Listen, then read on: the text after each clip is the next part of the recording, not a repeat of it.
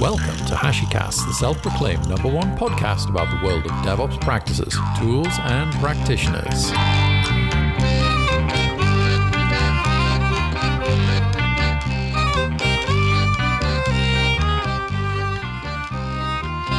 Today's guest is Cheryl Hung, who's a product manager at Storage OS. She's also a CNCF ambassador and the organizer of the London Cloud Native Meetup.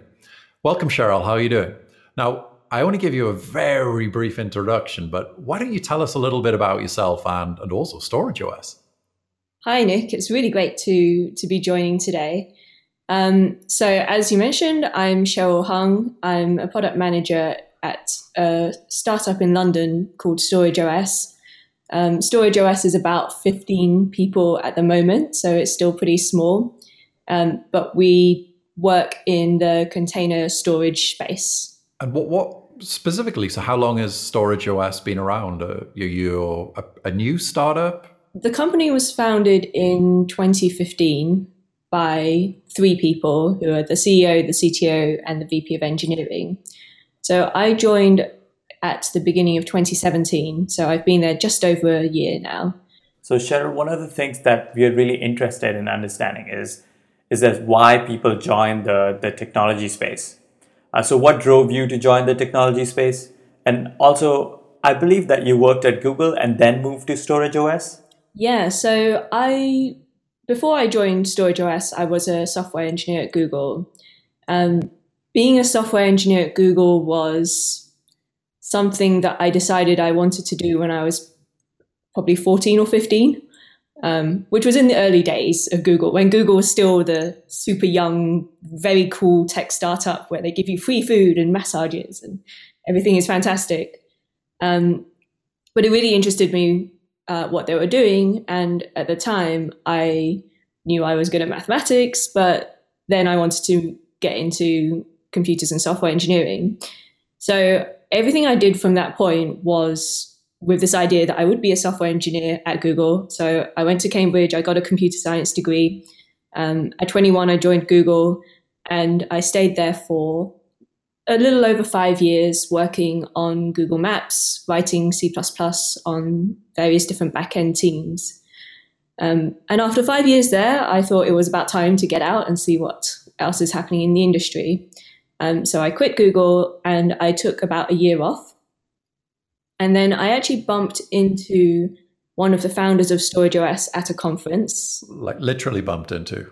Literally bumped into. So we were standing at somebody else's stand inspecting the t-shirts because t-shirt quality is very important when you're at a conference super important and at that time, so the funny thing was at Google, I'd used Borg a lot, which is the kind of internal predecessor to Kubernetes. Um, and it wasn't until I left Google that I got into Docker and Kubernetes. Uh, and so when I met Simon, who uh, is at Storage OS, and he told me about the problems that they were working on, I thought, hmm, there's actually something interesting, interesting here. And I can see that the whole industry is moving towards containerization. So it's kind of a good good timing. Because um, Google Google have got their own kind of like storage layer or something which accompanies Borg. Is that I'm not overly familiar with them. So Borg or G- Google's infrastructure, just like like Google Cloud or, or Azure or AWS, have tons of different options for storage, um, and each comp- each project and each team uses different ones for different things. Um, ironically, this means that I had absolutely no real awareness of storage while I was working at Google. Because at Google, you just declare, I need this much storage, and magic happens in the background, and all the teams provision all the storage, and there's nothing to worry about. And but that that's how I dealt with also CPU or how many, you know, all the other resources that you would expect to need. Um, so it wasn't until I left and, I, and that I really realized storage is a much different problem or more difficult problem um, compared to any of the other options. So is one of the goals of Storage OS is to solve that storage problem in a way that you're able to provide Google Borg-like experience to normal people like us? Yeah, pretty much. Pretty much. It's it's a really nice experience as an engineer to not have to think about anything beyond I need this much storage. Um, it does make you very lazy because you just how much storage do I need? Uh, some number and round up a bit. So I'm sure the operations team were were less happy, or the SRE team. Um, but as an engineer, it is a very nice experience. Um, but on the other hand, there's there's a lot of storage platforms which have APIs, and it looks like you can just declare you need this amount of storage. But once you dig into it, you realize there's a lot more behind. You know, just because you provide an API, it doesn't mean storage is a solved problem. Good. And I, and I find this really interesting about building applications because for the majority of us, we're, we're using cloud compute, we're, we're using products that are like Prometheus and you know Grafana and and things like that. We've we've kind of got to, in some ways, build our own platforms that we're, we're, we're sort of putting our applications on. You're obviously a, a, CNCF ambassador. Can you talk to us a little bit about what, what that means? And, and also, I think it's always good opportunity to get a good plug-in for the London Cloud Native meetup. Sure. Um, the CNCF, uh, the Cloud Native Computing Foundation, is a non-profit foundation that's part of the Linux Foundation.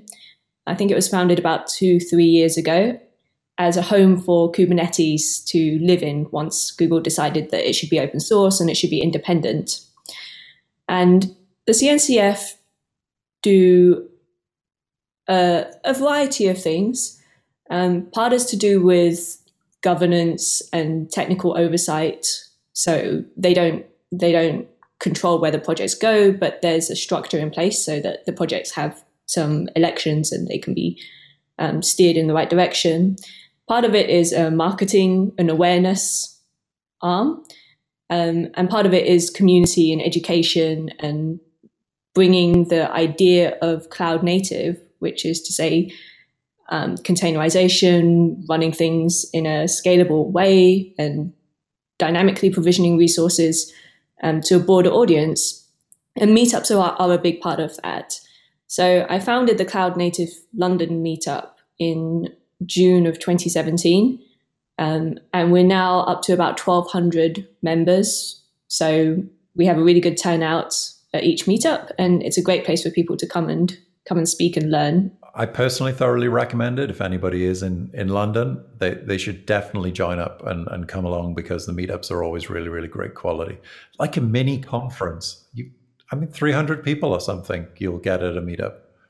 Crazy numbers. Yeah, it's uh, there's it just shows the enthusiasm of of the industry of the people in this industry, um, and also speakers like you, Nick, since you've come and spoken at Cloud Native London Meetup as well, um, and that's really what the draw is for people. You know, it's to meet, it's to learn about the technologies and to meet other people in this space.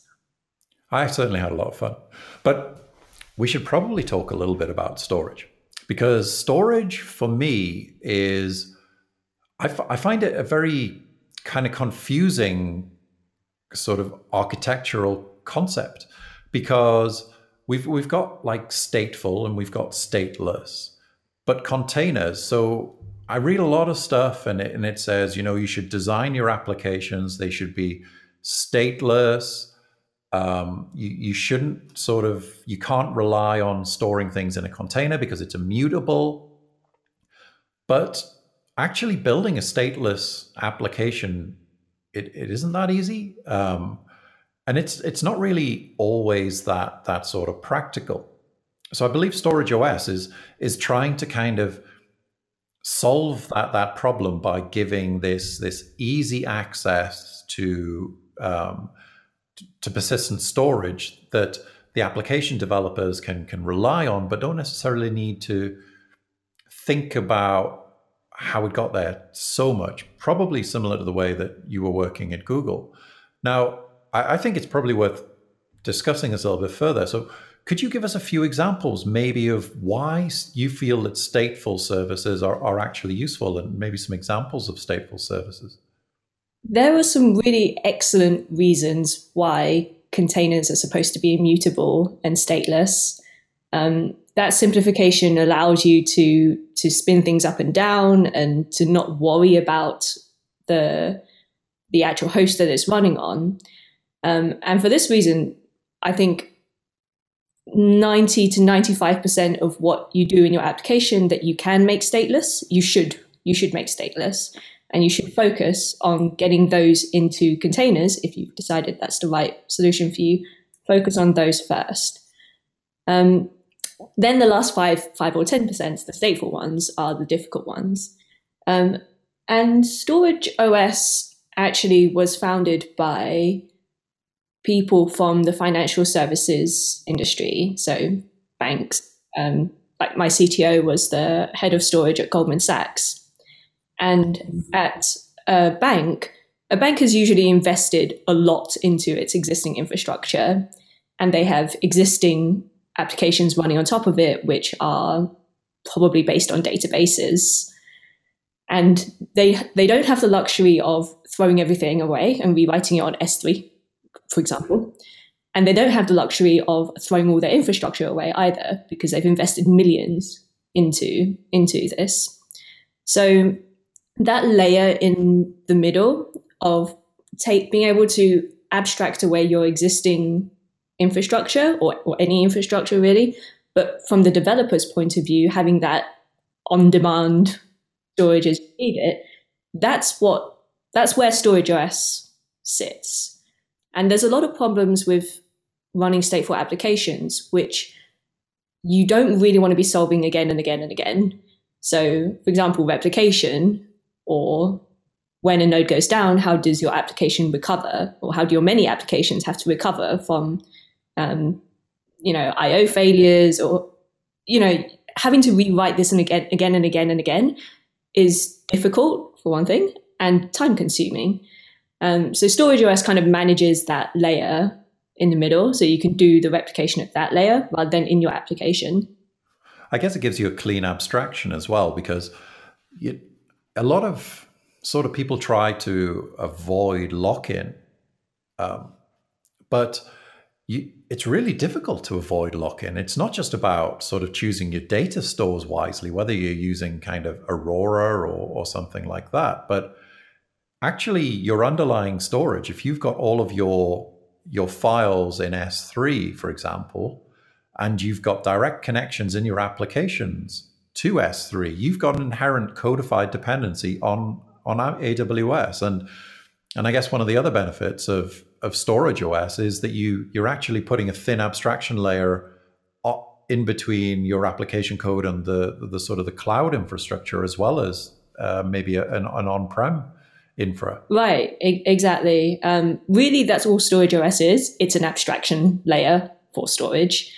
Um, but for people who, and the majority of people who are running, who are moving existing applications, you know, most people are not working on absolutely brand new stuff. Most people have legacy applications they have to work with. Um, if they are looking to now in the future move to AWS or well a cloud provider or have a hybrid infrastructure, um, then they, they want to know that they're not going to be locked into this for the next 20 years. Um, I mean, everything changes a lot in 20 years' time. Who knows what? Um, everything changes a lot in, in, it seems like every time I, I reopen Twitter. exactly. So on, on the, on, on the solutions uh, perspective, I feel like one of the things I really like about, uh, you know, Storage OS is that it supports different options. So you can use S3, NFS, EBS, you know, the cloud provider of your choice. And I think you just mentioned that you can mix and match as well. Yeah, exactly. Um, so from from a developer from a developer's point of view, you just care that you get a volume that you can mount into a container or into your pod if you're using Kubernetes. Um, you don't really want to worry about underneath what's happening. But from the infrastructure side, then yeah, you can use whatever makes the most sense for your your company and for your team and for your project. That's super cool. And and this is interesting as well, I think, because I mean, quite often you you want to be choosing the storage that's right for the application. There's not necessarily one storage which fits all. Sometimes you want fast storage because you're running a database application. Sometimes you want cheap storage because you just want to dump images or or, or you know, or, or, flat files or logs or, or something like that. How, I guess, with with Storage OS, because you're just dealing with that volume mount, you it's it's completely abstracted away. You can leave it. Uh, leave it to the sort of the the abstraction to and change it, I guess, if you need uh, if you need to. Mm, yeah, I mean, ch- changing your storage, your underlying storage, is always going to be a bit risky and a bit of a scary proposition. Um, and you're totally right that there's never going to be one storage solution that fits fits everything. So S3 is really excellent for um, for backup and archival for example, or for storing large blobs of data. Um, but you should probably not be running a database on top of S3 if you're expecting to try and get the if you're using it as a you know transactional database that's got a high number of reads and writes. Um, but similarly, Storage OS is probably not the perfect solution for everything either. Um, Storage OS is really built for the the database use case. Um, it's not so great for if you have gigantic files, in which case you might want to look at something like Gluster FS, which is really, or Ceph, which is really designed for. But what about, so I suppose uh, Minio is, is, is becoming quite, quite popular for, for in, as an abstraction and interacting with S3. But I guess Storage OS uh, with could could solve a, a, very very similar problem, but but giving you even a higher level of abstraction because I may choose not to use my S3. I might want to use Azure Object Store because I'm I'm getting a, a, a better deal or there's better performance. Yeah, exactly, exactly. So it's the sort of thing that should be abstracted away from from your application you know your application should not be dependent on yeah you should not be hard coding s3 into into your application because that leads to operational difficulties. And in the future you end up having to support multiple potentially multiple um, backends. And it is not just storage either. This applies to many things but storage is a particularly difficult one. So talk about the uh, the architecture if you would. So how does so where does storage os um, where does it sit in the in the stack? And, and how is it affect you know what's the performance like? As opposed to to sort of say docker just hitting an ebs or something like that. So storage os um, it's deployed as a container. So you run one container per node or one like a daemon set um, and it discovers all of the local storage that's attached to each of the nodes and creates a virtual storage pool over the whole cluster. So from that virtual storage pool, you uh, an ops person would create volumes and mount those to containers. So that's the abstraction. That's where it sits from the point of view of a, an administrator and a and a developer. Um, the nice thing about this model is that if one of the node go, nodes goes down and your pod gets rescheduled to a different node, then you don't have to be aware, or your application doesn't have to be aware of whether you're accessing the storage locally or remotely, because it's just an abstraction layer over the entire entire cluster. Um, regarding performance, so the the model of Storage OS is a sort of hybrid master replicas model. So you have the entire volume on one node, the master volume, and then replicas of that are distributed to different nodes. So one replica per node. Um, and you can choose between zero and five replicas. And those are written to synchronously. So every write that comes into the master will get written in parallel to the replicas. And when those are successful, then the write succeeds. Um, but the reason it's designed like this is because if you're running a database and the master goes down, then you really do not want to have interruption of service. If you're using a distributed solution where the data has been sharded across a bunch of um, nodes, then there's going to be a reconstruction period when you have to read and write from different nodes, and that creates a lot of network traffic and and so on. So instead, Storage OS will just switch one of the replicas to become a new master, and your pod gets rescheduled somewhere. It doesn't matter where, and it just continues to access as it has done. Um, and in the background, we'll reschedule a replica and resync a new replica to replace the one that was missing. That's neat. I mean, that's really neat. One of the questions I had was uh, I hear a lot of Kubernetes specific, uh, you know, uh, abstractions like pods and, and daemon sets. Uh, would this work in like someone just using Docker, you know, as a daemon on EC2, or would this work in other schedulers like Mesos and Nomad? Yeah, it will work without Kubernetes. It will work with just pure Docker. Um, in fact, the name is very misleading because Storage OS is not an OS. But when it was first founded as a company, it this was before Docker was a really big deal, um, and it really was an OS. And then it changed, and we were like, okay, let's just package it up as a container and deploy it as a container. Um, and now Kubernetes has become the next big thing, and that's why we're shifting a lot of effort into all of the Kubernetes integrations. One more thing I I um, wanted to talk about was you mentioned EBS volumes, Nick. Um, so EBS volumes have one distinct downside if you're running um, Kubernetes or uh, orchestrated containers, which is that the if a node goes down, then the detach and reattach time of an EBS volume can be very long. It can be between 45 seconds up to an hour. Wow. So if you're expecting your pod to just be able to shift to a different node and continue running, then that's not a great um, model for it. And this is not just EBS specific. Anytime that you have that kind of SAN setup, then it's going to take a long time to to detach and reattach.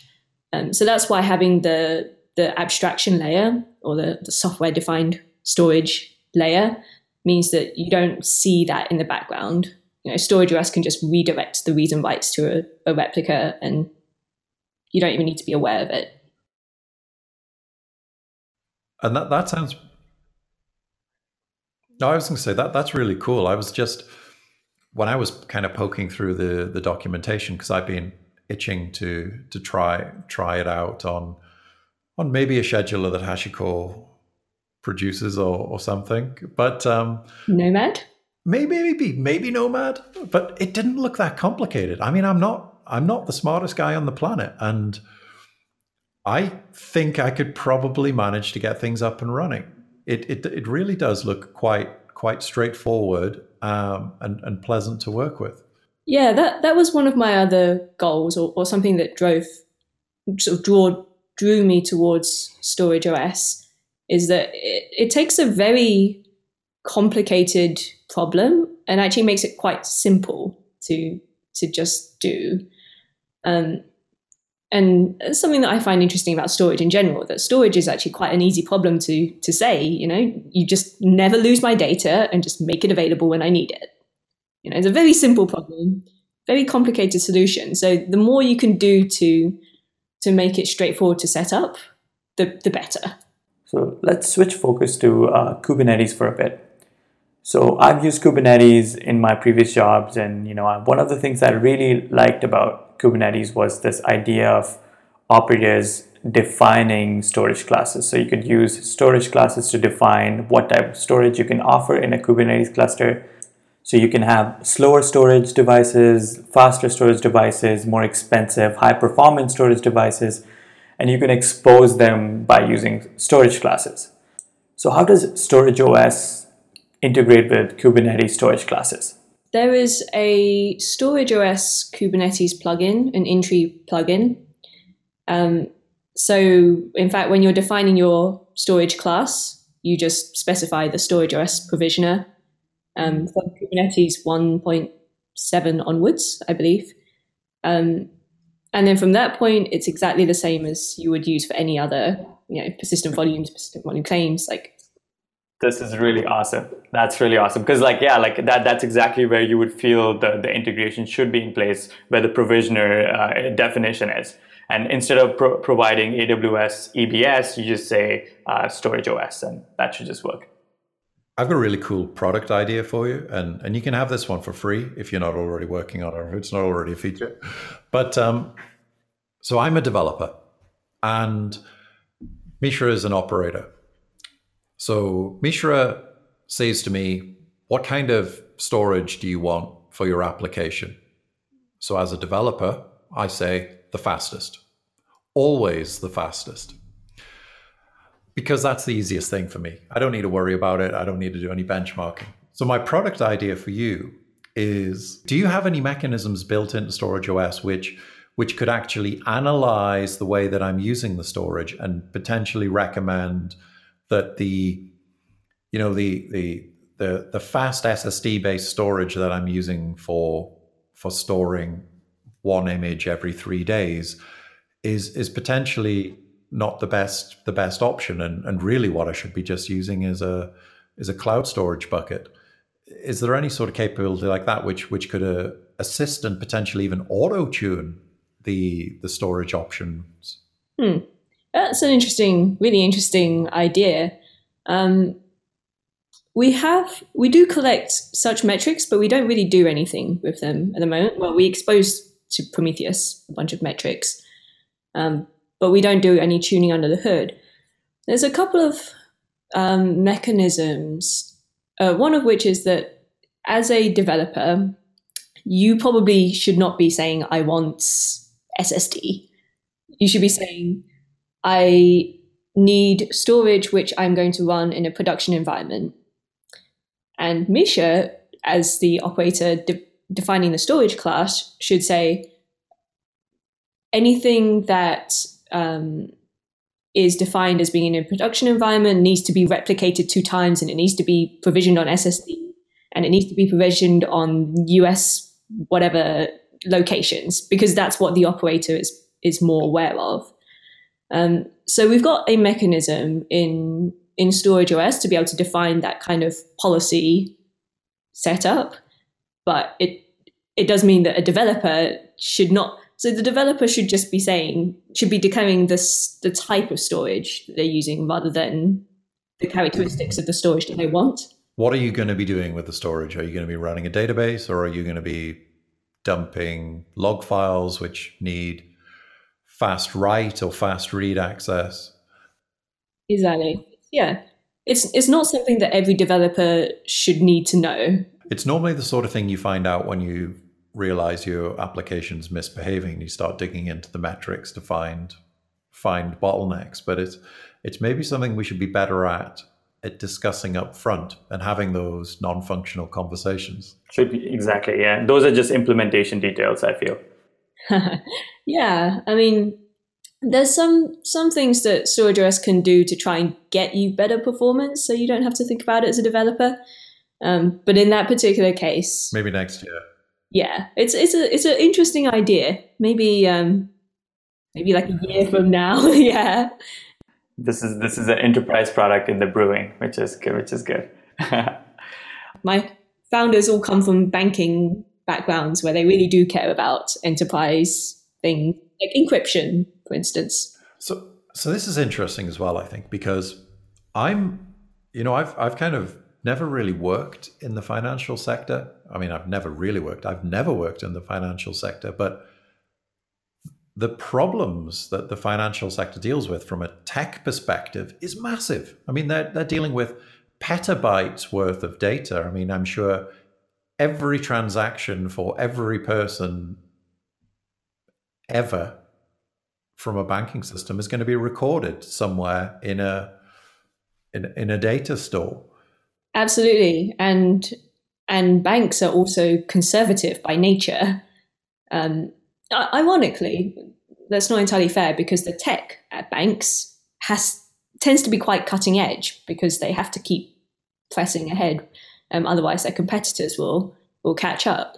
So so Storage OS has a bit of a strange model where our paying customers seem to be mainly banks and enterprise um, because they're at the, the cutting edge, or there's developers, DevOps, people who are cutting edge because they're in small companies and they can move fast and they're they're working at the bleeding edge of everything.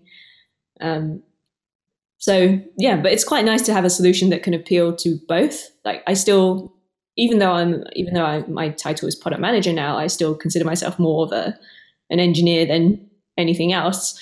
Um, so yeah, it's quite nice to be able to to have one which will work for both. Do you miss cutting code? Uh, I I I don't code on on the main product anymore. I build demos and and little bits and pieces for myself.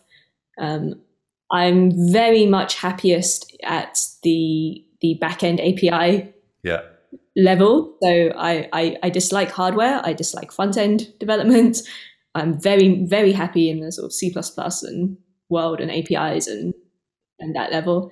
So there are th- little things that I build for myself, but yeah, do I miss it on a day to day basis? It's a different challenge. It's a different challenge. Um, I now have some DevOps engineers as part of my team as well, and they do a lot to make sure that the product is stable and performant and the it's well documented and all the other things aside from code that you actually need to do to make a product successful. So that has its satisfaction. Can we ask maybe not necessarily about the product, but um, I think about your your technical process because I would imagine the listeners are actually quite interested in what does a a sort of a um, a, cycle look like at Storage OS from that ideation phase right the way through coding, through testing and and deployment because if you engineer a bug into storage os it gets deployed in a bank and they're dropping files or something that's that's that's bad, right? So you you've got to have a really interesting quality cycle around around the whole process. What does that look like? Mm. If you can talk about it. Yeah.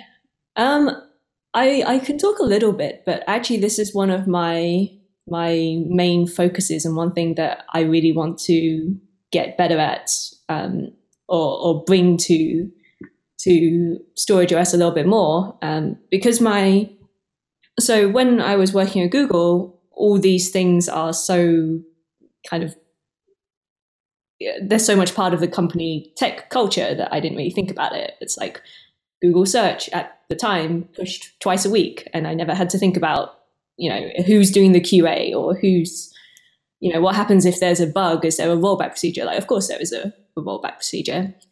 Um, whereas at Storage OS, because as you said, storage is not not a, it's not a product where there's a lot of leeway for or uh, for failure or for errors. Um, we have a lot, and and also because it's software defined storage, you have to simultaneously test on a bunch of different infrastructures with a bunch of different orchestrators and with a bunch of different stateful applications and make sure that it works in all of those environments. Um, it is really a huge task. It's a huge project by itself. Um, so we have we have some process around this, but yeah, not as much as I would like. I mean, I think it's that that always fascinated me because um, there's one thing I, I hate, and that's like getting woken up in the middle of the night. Pager pager, pager alarms are are not my. Does anyone like being woken up by a pager? No, no, nobody does. So the funny thing is, the more you do it, you kind of become numb to it.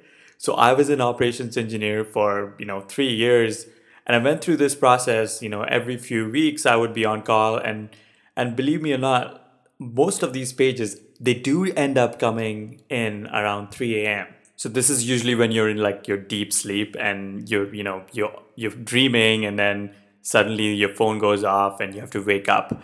So the more you do it, I feel like more like jaded you become, and it's not good for your company because you know it, at this point you're just like working on you know three to four hours of sleep, uh, you know coming into work the next day. So yeah, I wouldn't say it's the best experience to go through, but I think you get through it, and there is hope. That's how I feel about it. Did you ever wake up at like? Did you ever wake up at three a.m. when the pager hadn't gone off and wonder if the pager the pager's broken? Oh yeah, yeah, yeah, yeah. So like there was one week when I didn't get paged, and I, you know, we did an, a retro right after my my vCon call. I was like, okay, I think someone like deleted the PagerDuty inter- integration, so all these alerts are not going through the PagerDuty. Uh, but then it wasn't the case. Our, our product was actually stable for once, which was nice. and this, as in general, I think that whole kind of quality cycle of of, um, of software engineering really interests me because I think in the world of distributed systems, I don't know whether it's it's harder or whether we're more aware of the problems. Um, you know, I I don't I don't know whether writing software these days is easier or harder. I, I kind of lose lose a perspective of the past. I, I feel it's better, but um, it's it's something I found is really complicated takes quite a lot of time to do, but if you can get the sweet spot and you can get it right. I think just like everything else, um, our ability to write more complex applications grows, and our expectations of what our applications do also grows. When Google first started out, people were amazed at this thing that never went down. You know, people were like, "Oh my god, just the the stability of it is is remarkable." And now everybody writing applications goes, well, I need to be able to scale to huge, you know, for when my, my startup has a billion users, I need to be able to scale to that instantaneously. And I need six nines on my. Yeah, six nines. Yeah, even like it's funny, like day one, people want Google scale infrastructure. And and we do have like GCP and Amazon that, you know, that provide you uh, Azure, I, I should say all the cloud providers, but like they provide you with that scale. So I was also like kind of wondering about what do you, what's your take on on things like you know Amazon Aurora, Spanner, Cosmos DB? Because I feel like when Amazon Aurora was announced, and I remember like I was watching, I think I was watching like the live blog, and it was announced, and then uh, a lot of people were you know a week after the conversations were like, this is the future for database as a service and this is how it should look like. And then Google announced Spanner, which blew people away as well. So I feel like, what do you, and they're becoming popular every day, right? So what do you actually think uh, what the future is for these products and where do you see that going? I think they're great products. There's definitely a, a use case for those. Um, especially as a databases is, is a complicated area, even for the, you know, no matter how mature your company is. So if you're small and it's not your primary um, area of expertise, then by all means, I think you you really should um, use managed services, just like most companies now. Not, maybe not most companies, but a lot of small companies will start out and they'll use AWS by default because they don't want to be building their own infrastructure. Um, it's not the right solution for everybody, clearly. Otherwise, there would be no reason for something like Storage OS. Um, but sort of related to this, I had a conversation with uh, the CTO of a consultancy in London, and she was suggesting that in the future, she saw Kubernetes also just becoming most people using managed Kubernetes services. Like why why do you want to teach every single one of your developers Kubernetes concepts and getting them to run kube commands? Like you really don't want to do that. You just want somebody else to manage it. And I think you probably won't even realize it's Kubernetes under the hood. And from from the container debate uh, week before last, I I totally stand up and say, you know, maybe this is Rancher won that. They they had hands down the number of votes, and they provide a great solution. And they provide a great solution on top of a great platform, but they take the the pain out of that. So maybe that is a, a absolutely true the direction. Yeah, I feel Kelsey also mentioned that in in KubeCon. Kelsey was mentioning this. Like his demo was was Kelsey Hightower from Google. Uh, sorry for people who, who who don't know who Kelsey is. Um, yeah, so he was mentioning like how uh, you know Kubernetes, like you know, giving everyone kubectl is not the solution that you know that people should go for. You shouldn't look forward to giving people kubectl. It's it's mostly what you give as a platform or like you know just even have something simple like you know people push to a git repo and and that triggers a build and that deploys somewhere and and you're able to see the logs and and and, and get metrics out of your application. And that's okay for a lot of companies as well.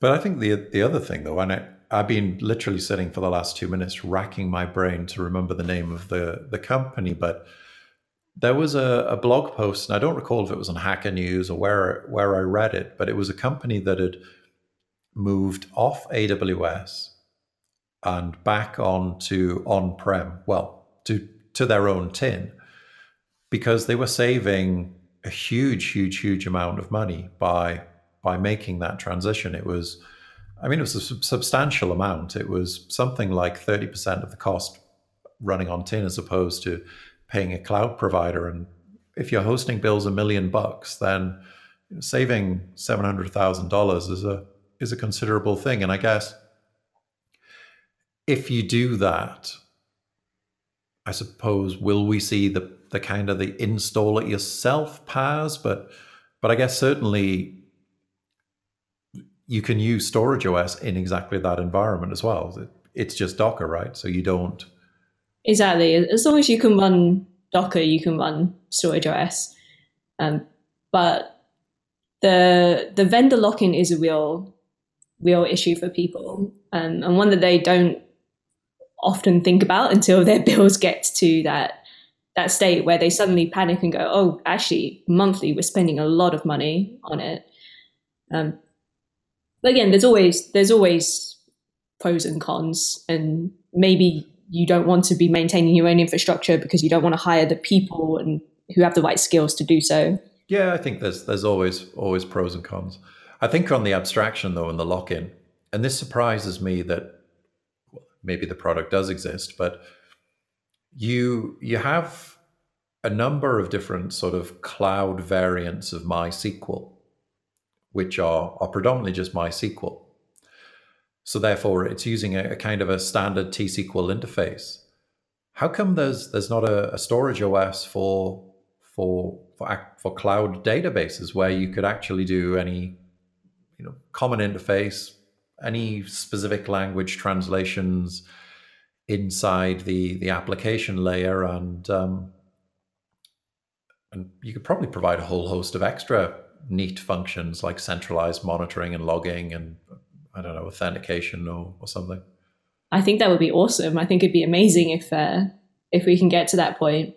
Um, we are Storage OS is actually working um, with some of the cloud providers so we're talking a lot to, to AWS and to Azure in particular.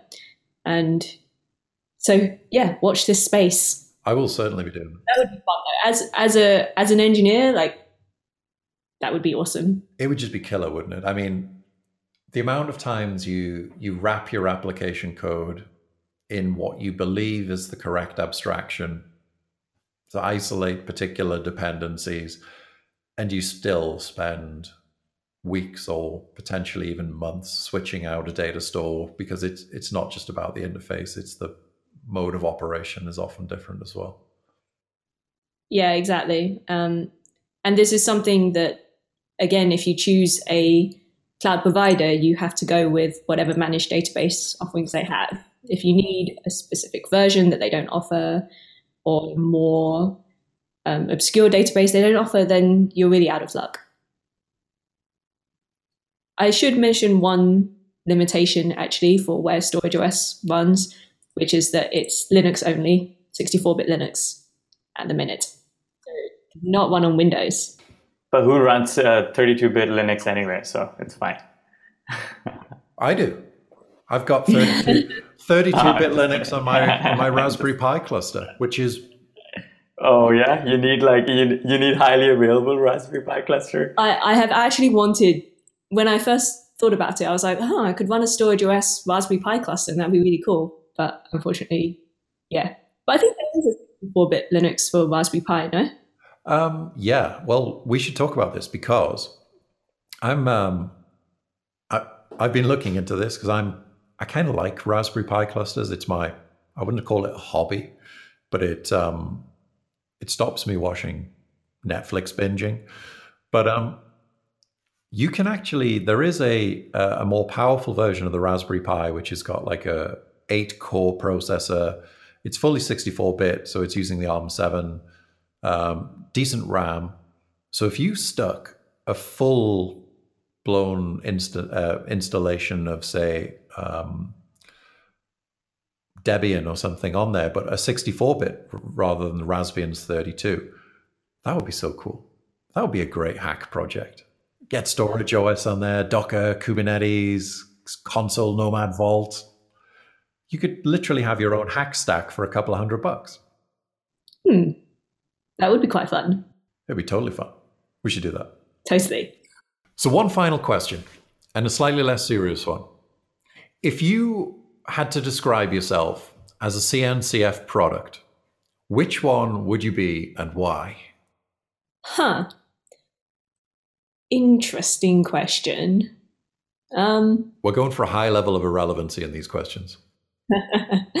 so, so I, I kind of okay. This is not really a CNCF project. It's more of an area, but one that I think is interesting to me, and I would like to be, which is all things serverless. I think serverless is super cool, and I again as a as an engineer, I really like the model of like just abstract away everything about infrastructure as much as possible.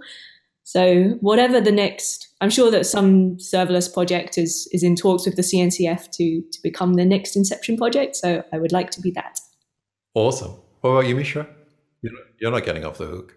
Ah, CNCF project. Uh, I don't know. I think I, I loved like I, I as an operator struggled with uh, logging a lot, like logging systems. Um, I don't want to take names, but you know, there's there's few like especially log shippers. Like I I struggled with those a lot. So when I used Fluentd for the first time, I, I felt like you know I found my match, and it just worked magically on different environments or different platforms eh, for containers, without containers, for databases. And I, I felt like that that was like the right solution at the right time for me, and that definitely like you know filled a hole that I had in my heart. Awesome. Well, Nick, now you have to Oh, it's easy. have to respond. It's, it's completely easy. I'd be Kubernetes because I'm dependable and uh, complicated. Cheryl, thank you so much. We uh, really do really appreciate it. Thanks, Cheryl. You've been listening to HashiCast. Our guest this time has been Cheryl Hung from Storage OS. Be sure to tune in next time